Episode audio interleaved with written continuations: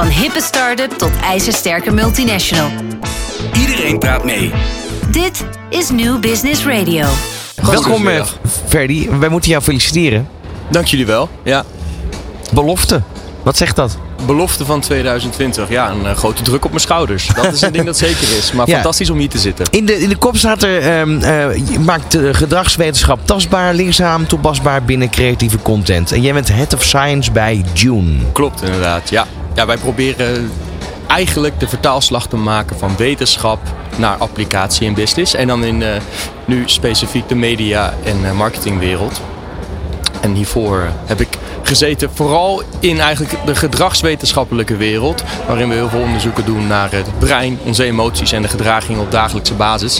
Ik vind alleen dat de afstand vaak nog wat te groot is tussen wetenschap en business of applicatie. En die brug probeer ik eigenlijk zoveel mogelijk te slaan. Samen met mijn collega's bij June natuurlijk. En, en kan je daarin vinden, het feit dat je eh, gebombardeerd bent nu tot belofte? Nou, het, is, het overweldigt me eigenlijk een beetje. Heel eerlijk gezegd, ik vind het fantastisch. Ik zit nog niet zo lang in deze wereld als, eh, als gedragswetenschapper. Ik ben natuurlijk een beetje een vreemde eend in de bijt. Maar dat geeft mij ergens ook wel hoop. Het feit dat eh, ja, deze, deze, dit vakgebied eigenlijk steeds meer prioriteit krijgt. En dat ook de, ja, de mediamensen en de marketeers zien wat de toegevoegde waarde kan zijn van wetenschap. Eh, En voelt het eigenlijk op dit moment, want jullie noemen jezelf ook wel een laboratorium eigenlijk. eh, Ja. Voelt het als pionieren of heb je zoiets van ja, niemand anders doet dit. Niemand anders slaat die brug tussen eigenlijk de wetenschap en eh, daadwerkelijk Jan en Alleman. Ja, nou, ik denk heel veel bedrijven doen het op hun eigen manier. Ehm, het blijft elke keer weer een uitdaging. Ik denk wel dat wij pionierende zijn in het veld, in het veld van wetenschap en creativiteit.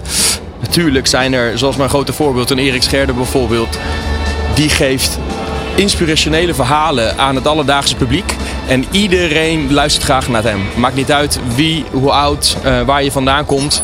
Eh, iedereen luistert naar hem en neemt ook zijn informatie tot zich. En dat vind ik fantastisch. En dat zou ik graag zelf ook willen bereiken. Ehm, nu zeg je eigenlijk al meteen dat jullie hiermee een eh, unieke propositie hebben. En jullie Ja. doen iets wat andere bedrijven niet kunnen. Ja. Waar bestaat jouw werk nu werkelijk uit? Als je kijkt naar wat je daar nog meer doet. Los van eigenlijk dus proberen die verbinding te slaan. Voornamelijk bestaat mijn werk uit twee losse eh, elementen. En dat één is de, de collega's binnen June. De collega's binnen June probeer ik te inspireren en te motiveren om wat vaker de waarom-vraag te, te stellen. Waarom doen we nou wat we doen en waarom doen we wat we maken? Uiteindelijk zijn we natuurlijk op zoek naar, naar de impact. Eh, en daarvoor is eigenlijk het, eh, het begrijpen van de mens en het brein nodig. Verder ben ik vooral bezig met het inspireren en motiveren van, van de klanten. Kijken wat hun huidige processen zijn en hoe wij verschillende onderzoeksmethodieken van briefing tot livegang van een productie kunnen, kunnen gaan integreren. Om zo wat vaker de, ja, de producten die ze maken te, te onderbouwen. En zie je daar dat je eigenlijk een soort van omgekeerde vertaalslag dan moet maken? Dus dan moet je de, de stap eigenlijk weer terugmaken. Je moet de leefwereld van eh, uiteindelijk de doelgroep moet je terug gaan vertalen naar je, je, je klanten. Ja, zeker. Nou, je, wat je vaak merkt is dat eh, grote merken heel, denken heel goed te weten wat hun, eh, hun doelgroep drijft. Ehm, helaas is het vaak heel lastig om daarachter te komen wat de echte drijfveren zijn of de, de bottlenecks van een, eh, van een klant. Eh, en daarom moeten we vaak weer bij de core beginnen. Hoe, in hoeverre weet je je doelgroep nou echt en wat voor methodieken heb je gebruikt? We zijn natuurlijk allemaal bekend met onze stereotypes, onze biases en heuristieken. En die, die vinden nog te vaak plaats helaas in het, eh, in het dagelijks leven. Dus ja, dan moeten we terug naar, naar de core en het begrijpen van de mens. Ehm, hoe belangrijk is Google eh, hier eigenlijk in? Want ik bedoel, mensen gaan toch zelf ook wel op onderzoek uit vaak. En eh, ja, dan kom je heel veel informatie tegen. Alleen de vraag is ook in hoeverre is die informatie 100% betrouwbaar en klopt het ook wat daar geschreven wordt? Ja, dat is een hele goede vraag. Kijk, Google is natuurlijk een fantastisch platform en medium. Alle informatie is beschikbaar, waar we ook zijn, eh, hoe laat het ook is.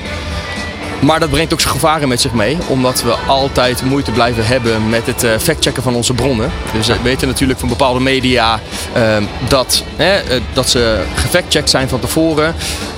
De jongeren en ook de, ja, de jeugd tegenwoordig vinden dat toch lastig om die twee eh, zaken soms van elkaar te onderscheiden. Wat is wel waar en wat is niet waar. En daar moeten we altijd heel erg eh, heel strikt op blijven. Geniet je trouwens ook zo van die achtergrondmuziek hier? Ja, ik hoor- Heerlijk. Kan er wat aan gedaan worden misschien? Wel We zijn hier een uitzending aan het maken.